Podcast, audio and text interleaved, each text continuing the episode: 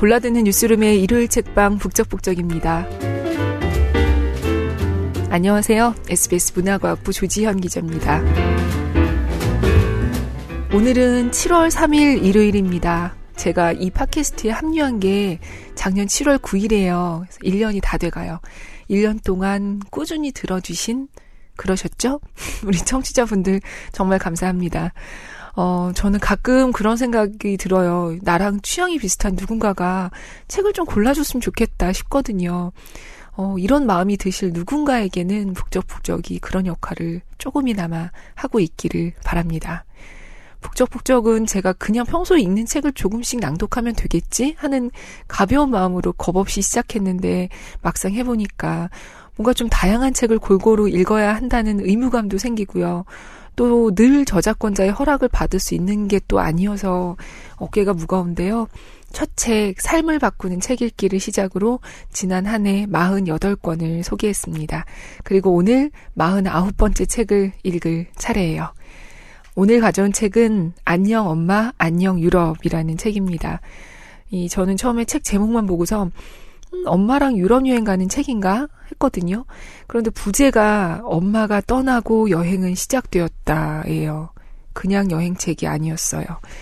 어, 누가 쓴 책이냐면요. 이 표지를 넘기면 저자 소개가 나오잖아요. 김인숙 작가님. 김인숙?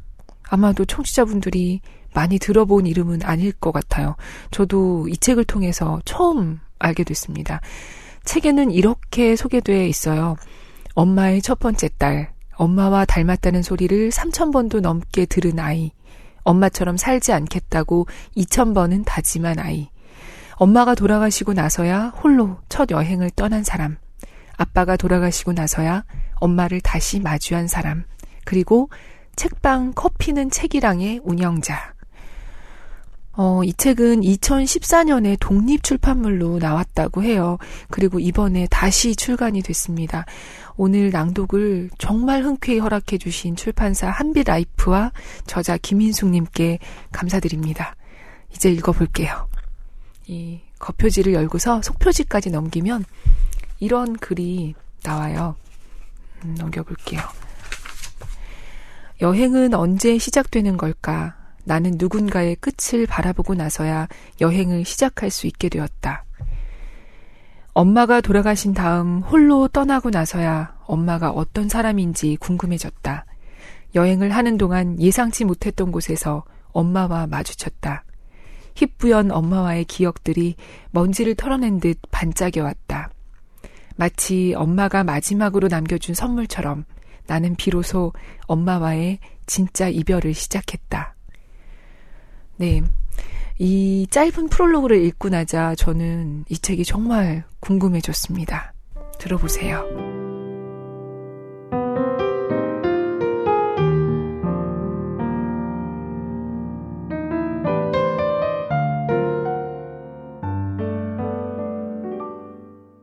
엄마는 담낭암 말기였다. 병상에서 하루하루를 살아내기 힘든 엄마에게 밝은 기운을 주고 싶어 내가 꿈꾸던 유럽 배낭여행 이야기를 들려주었다. 엄마는 이야기를 듣다가 눈을 감고 잠들어버리기 일쑤였지만 이따금 여자애가 어떻게 혼자 유럽을 가겠느냐고 걱정했다. 엄마는 점점 배에 물이 차올랐고 쉰내나는 구역질을 계속했다. 깊은 잠에 빠지는 시간이 늘어만 갔다. 엄마가 마지막으로 내게 또렷이 한 말은 이것이었다. 하고 싶은 것을 하며 살아라. 엄마가 돌아가시고 나서 나는 뭘 해야 좋을지 몰랐다. 방학은 어느새 끝나 새 학기가 시작되었다. 수업을 마친 어느 날 해저문은 학교 벤치에 멍하니 앉아 있었다.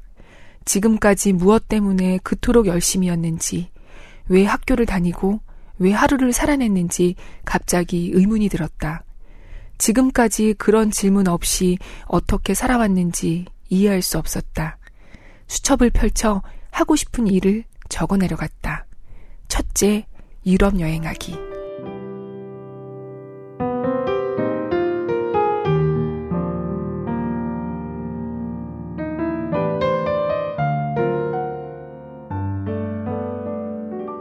네, 이렇게 해서 이 저자는 유럽 여행을 계획해서 떠나요. 그런데 책에는 뭐 여행 일정도 동선도 정확하게 나오지 않습니다. 대신 이런 이야기들이 나와요.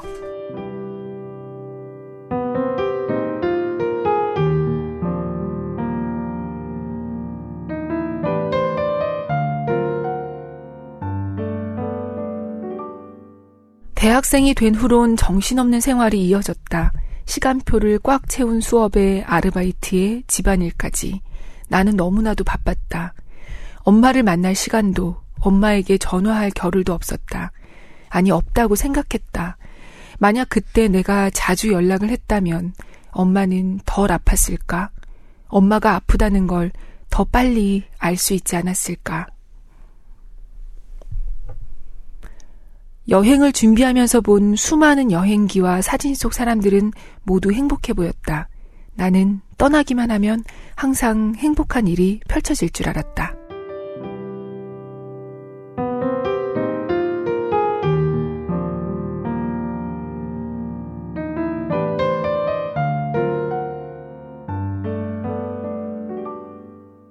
네, 이렇게 엄마에 대한 이야기와 여행에 대한 이야기가 섞여 있어요. 이 책이 참 독특한 형식으로 이루어져 있거든요. 책의 중간 부분에 가로로 줄이 쫙 그어져 있어요. 그 줄을 기준으로 페이지가 위와 아래로 나뉘는데요. 위는 저자의 여행 이야기, 그리고 아래쪽은 거기서 떠오른 엄마에 대한 얘기가 뭔가 느슨하게 연결된 것처럼 쓰여 있어요. 어딜 가나 마음속에선 엄마가 함께 있었으니까요. 이런 식인데요. 한번 들어보세요.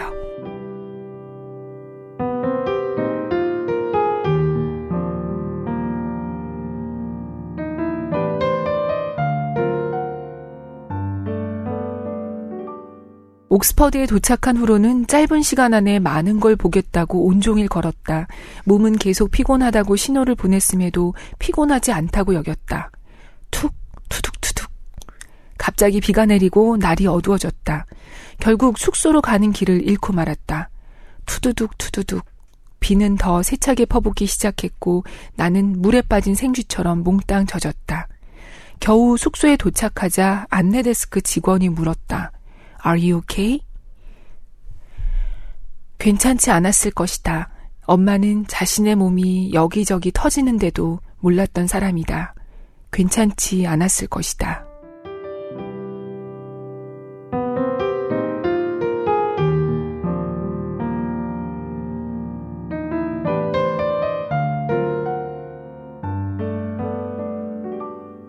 네, 이 안내데스크 직원의 괜찮냐는 말에 이 엄마가 떠올랐어요. 이렇게 때로는 저자의 일기를 같이 읽는 것 같은 느낌도 들어요. 계속 읽어볼게요.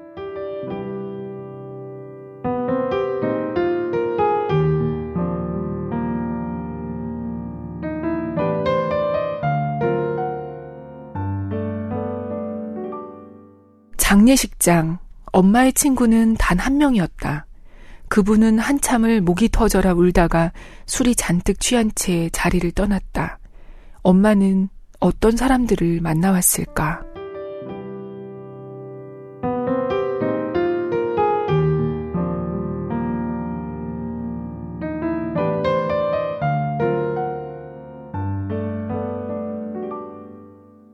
네. 이렇게 어떤 날은 여행 얘기 없이 엄마에 대한 이야기만 쓰여져 있기도 해요. 그리고 이렇게 목적지를 바꿀 때 중간중간 엄마한테 쓴 편지도 들어있거든요. 읽어볼게요.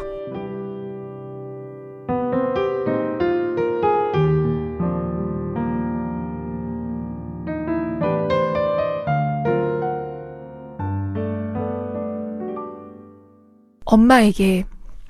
엄마, 나는 지금 런던에 와 있어. 엄마가 와보지도 경험해보지도 못한 유럽의 도시에 말이야. 나는 항상 엄마가 지나온 길만 다녔는데 이제는 엄마도 잘 모르는 곳으로 홀로 떠나왔네. 런던은 비가 자주 내리는 날씨라 조금 힘들어. 알잖아, 내가 어릴 때부터 길치라는 거. 어젯밤에는 뮤지컬을 보고 숙소로 돌아가려는데 어두운 데다 비까지 내려 민박집 근처를 한참 빙빙 돌았지 뭐야. 그래도 스스로 대견한 건 이제 지도 없이도 숙소로 향하는 나침반을 발견했다는 거야. 내가 묵는 곳에서 조금만 걸어가면 빅벤을 만날 수 있어. 온종일 런던 이곳저곳을 구경하다 해가 지기 시작하면 빅벤을 기준으로 내가 지금 선 곳의 거리를 헤아려 보고 다시 숙소로 돌아가기까지 얼마쯤 걸리겠다고 가늠하곤 해. 이런 이야기를 쓰고 있자니 어릴 적 놀이터에서 놀 때면 오후 여섯 시쯤 저 멀리서 엄마가 밥 먹으러 집으로 돌아오라고 소리치던 모습이 떠올라. 엄마, 잘 지내고 있는 거지? 런던에서.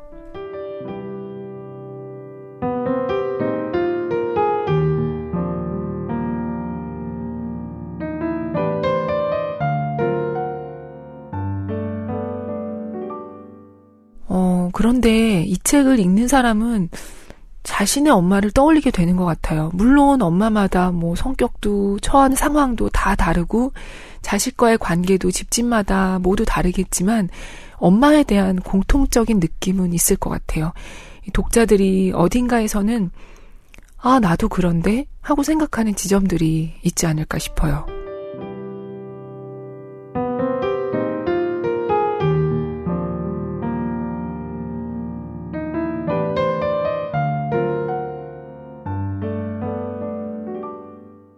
로마는 거리 곳곳이 피자집이다. 아침부터 바쁘게 돌아다녀 금세 허기질 무렵이면 아무 피자집에나 들어갔다.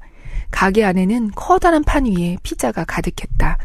가장 맛있어 보이는 피자를 골라 내가 먹고 싶은 만큼 잘라달라고 주문했다. 한 손엔 피자, 한 손엔 콜라를 들고 푸짐한 한 끼를 먹으면 기분이 좋아졌다. 엄마는 군것질을 좋아했다. 엄마의 단골 가게는 분식 트럭이었다. 핫도그, 떡볶이, 어묵 등을 팔았지만 그곳에서 우리가 자주 먹던 것은 핫도그였다. 나무젓가락에 소시지를 끼우고 밀가루를 입혀 튀겨낸 오백 원짜리 핫도그. 언젠가 엄마는 핫도그를 더 맛있게 먹는 법을 가르쳐주겠다며 핫도그에 설탕을 한 바퀴 돌려 묻힌 후 케첩을 쓱 뿌려주었다. 생애 처음으로 먹은 설탕옷 핫도그는 정말 맛있었다. 그리고 몇 페이지 뒤로 가볼게요. 엄마는 내게 첫사람이었다.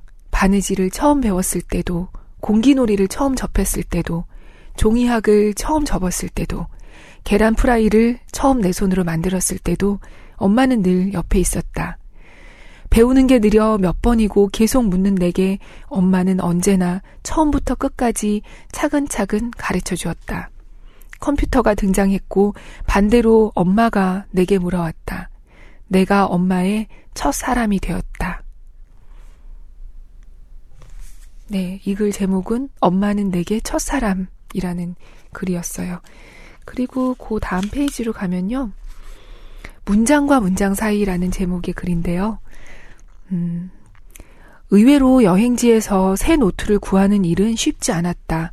내겐 가슴 가득 차오르는 말들을 쏟아낼 곳이 필요했다. 언제부턴가 엄마가 내 일기장을 본다는 사실을 알았다. 평소에는 대충 일기를 쓰다가도 엄마에게 하고 싶은 말이 생기면 열심히 글을 적었다. 그럴 때면 엄마도 내 일기장에 짧은 답을 남기곤 했다.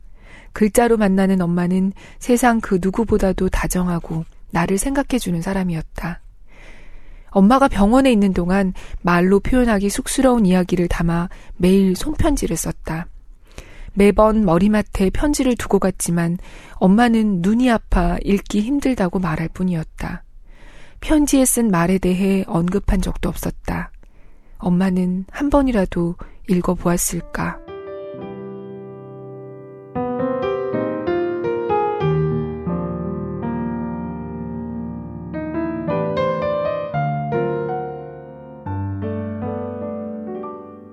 네, 음, 일기장은 저도 사실 중학교 때 엄마가 일기장을 읽는 것 같더라고요. 그래서 하루는 엄마 이제부턴 그만 읽으시죠 이런 걸 쓴 적이 있었는데, 예, 그리고 어렸을 때 부모님은 정말 큰 존재잖아요. 어, 그래서 지금 읽어드릴 이 에피소드가 저는 참 좋더라고요. 들어보세요.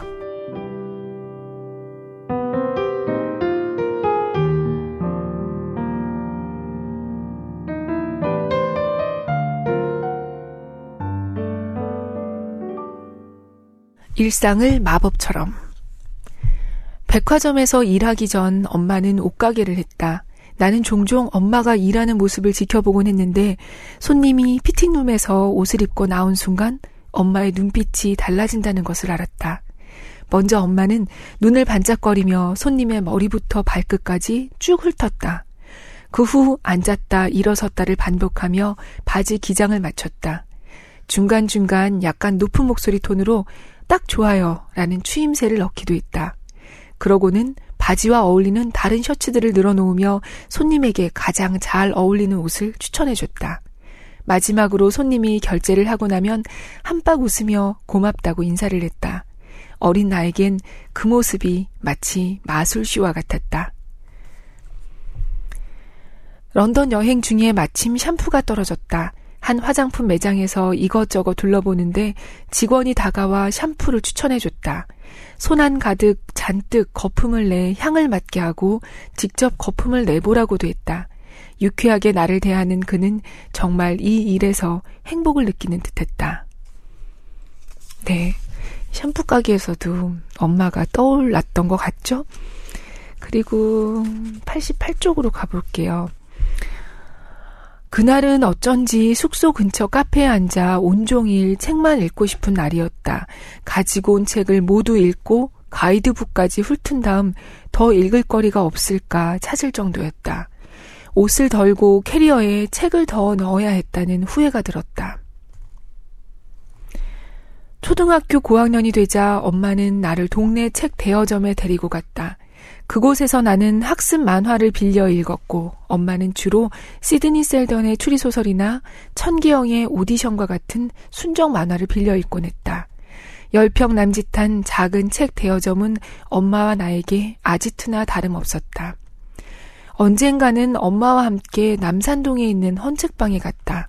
이 층으로 이어진 계단에까지 층층이 책을 쌓아놓은 헌책방에서 나는 나의 라임 오렌지 나무를 골랐다. 그때 엄마는 무슨 책을 샀을까?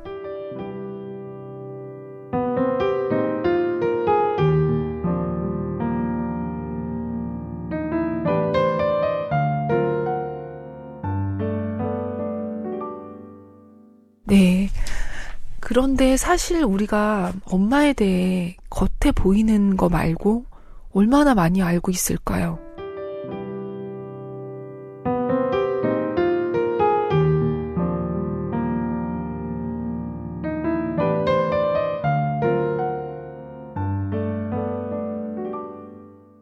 엄마의 꿈은 무엇이었을까? 내가 어릴 적 엄마는 돈이 많으면 좋겠다고 말했었다. 그게 엄마의 꿈이었을까? 아니면 항상 내게 이 다음에 커서 선생님이 되라고 바라던 것이 사실은 엄마의 꿈이었을까? 엄마는 무엇을 하고 싶었던 걸까? 그리고 친구란 아주 사소한 점이 닮은 사이라는 글인데요. 엄마는 항상 가방에 수첩을 갖고 다녔다. 어느 날 몰래 꺼내본 수첩에는 내가 모르는 이들의 연락처와 기념일이 표시되어 있었다. 수첩의 뒷장도 펼쳐보았다. 한두 페이지를 넘기니 수첩 한쪽에 순정 만화를 따라 그린 그림과 짧은 글들이 있었다. 분명 엄마의 필체였다. 어쩌면 엄마와 나는 좋은 친구가 될 수 있었을지 모른다.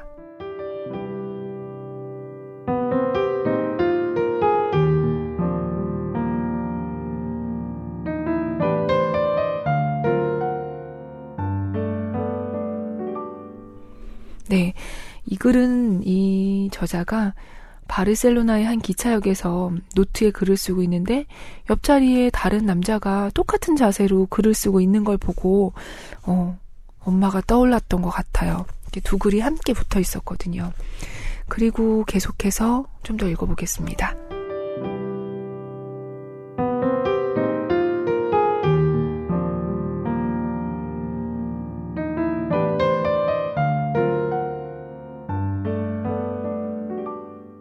옥스퍼드행 버스표를 잘못 구입하고 말았다. 표를 환불하러 찾아간 런던 빅토리아 코치역에서 뜻밖의 한국어를 들었다.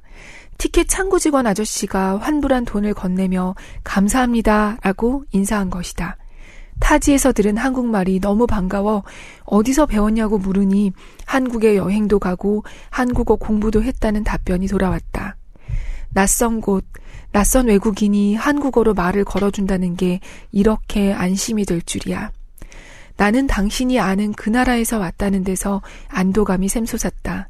그의 존재는 내가 이방인이 아니라 같은 공간에 함께하는 똑같은 사람이라는 사실을 알려주는 것만 같았다. 내가 초등학생이던 시절 우리 집은 거의 매해 이사를 다녔다.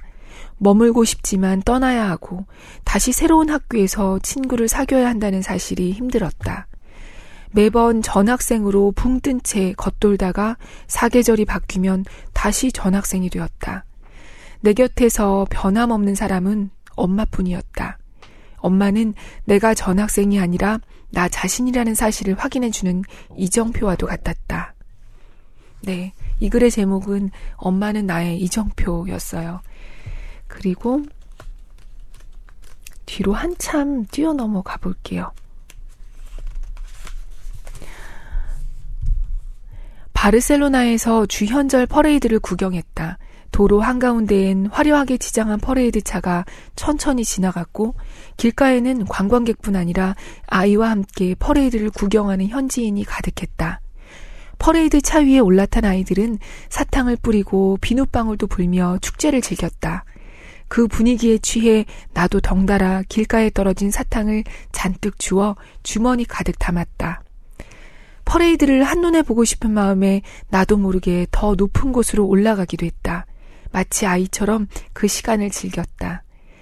내 눈이 사진기라면 얼마나 좋을까. 바르셀로나 사람들의 친절한 미소, 해맑은 아이들의 모습, 주문을 하며 식당 직원들과 나눴던 눈짓과 손짓, 가게 벽에 그려져 있던 그래피티, 달콤해 보이던 가게 진열장의 디저트들, 해저물던 해변과 산자락, 세월을 짊어진 오래된 건물들, 거리의 악사와 예술가까지. 사진기를 들이댔을 때는 잡아챌 수 없는 그 표정, 그 풍경을 내 눈에 보이는 그대로 인화할 수 있었으면 좋겠다. 태어났을 때부터 돌잔치, 유치원 소풍날, 초등학교 입학식까지 사진으로 남겨놓은 내 어린 시절의 모든 기념일에는 엄마가 함께했다. 왜 이런 사진까지 찍었나 싶을 정도로 많은 사진을 보면서 내가 큰 관심을 받으며 자라왔다는 생각이 들었다. 엄마가 사진으로 남기고 싶어 했던 것이 무엇이었는지 이제는 조금 알 것 같다.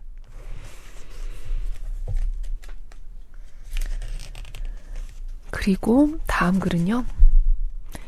바르셀로나 몬주익성에서 숙소로 돌아가기 위해 버스를 기다리고 있었다. 소나기가 지나가고 햇빛이 비치자 살며시 무지개가 나타났다. 평소라면 무심코 지나쳤을 무지개가 사라질까봐 계속 사진을 찍었다. 엄마가 돌아가시고 나서 가장 안타까운 것은 내가 기억할 수 없는 아주 어린 시절을 지켜봐온 한 사람이 사라졌다는 사실이다. 내가 어떻게 태어났고 언제 걷기 시작했으며 어떨 때 아팠는지 기억할 수 없는 수많은 이야기를 이제는 들을 수 없다.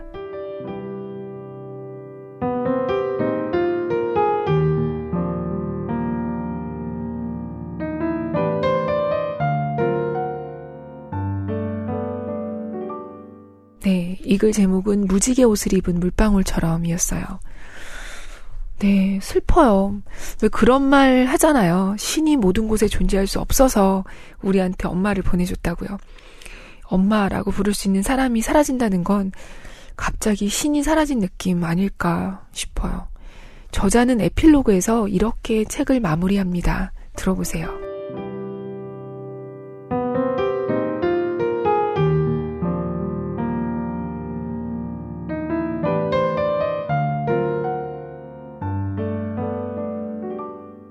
생각해보니 나는 엄마와 싸워본 적이 없었다. 아니, 싸울 수가 없었다. 내 인생에서 엄마가 가장 필요했던 시기에 부모님은 이혼을 했고 나와 동생은 친할머니 손에서 자랐다.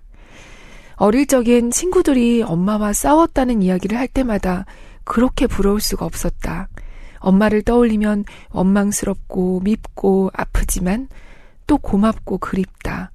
아마도 엄마가 살아계실 때 한 번도 이 마음들을 표현해보지 못해 이 책을 쓰게 된 것이리라. 성인이 되어서 이제야 엄마와 허심탄회하게 이야기를 할 수 있겠지 했는데 엄마가 암에 걸렸다는 소식을 들었다. 아픈 엄마 앞에서 옛날 이야기를 할 수도 없었고 엄마가 멍하니 누워있는 모습도 보기 싫어 내가 앞으로 하고 싶은 것들을 이것저것 말했다. 일부러 더 재미있게 밝은 이야기를 하려고 애썼다. 아마도 그때 엄마는 내가 진짜 어떤 아이인지 아셨을 것이다. 아파서 꼼짝도 못하던 엄마는 약에 취해 점점 말수를 잃어갔다. 그런 엄마가 또렷이 한 마지막 말은 이것이었다. 그래, 네가 하고 싶은 것을 하며 살아라. 엄마의 마지막 말은 이 책의 시작이자 내 인생의 시작이다. 그때부터 나는 엄마에게 잘 살고 있다는 걸 보여주려 아등바등하던 삶에서 벗어나 처음으로 내가 무엇을 좋아하고 어떤 일을 하고 싶은지 생각하기 시작했다. 그리고 그것은 여전히 현재 진행형이다. 다만 이야기를 들어줄 엄마가 곁에 없다는 사실이 속상할 뿐. 글을 쓰고 다듬는 과정을 반복하면서 엄마에 대한 감정을 정리할 수 있었다. 단순히 마음의 상처를 회피하기 위해 엄마를 이해해야만 한다는 압박감이 아닌 한 사람으로서 엄마의 모습을 바라볼 수 있게 되었기 때문이다. 그래서 이 책은 엄마에게 하는 작별 인사인 동시에 꿈꾸던 일을 시작하는 나에게 건네는 첫 인사다.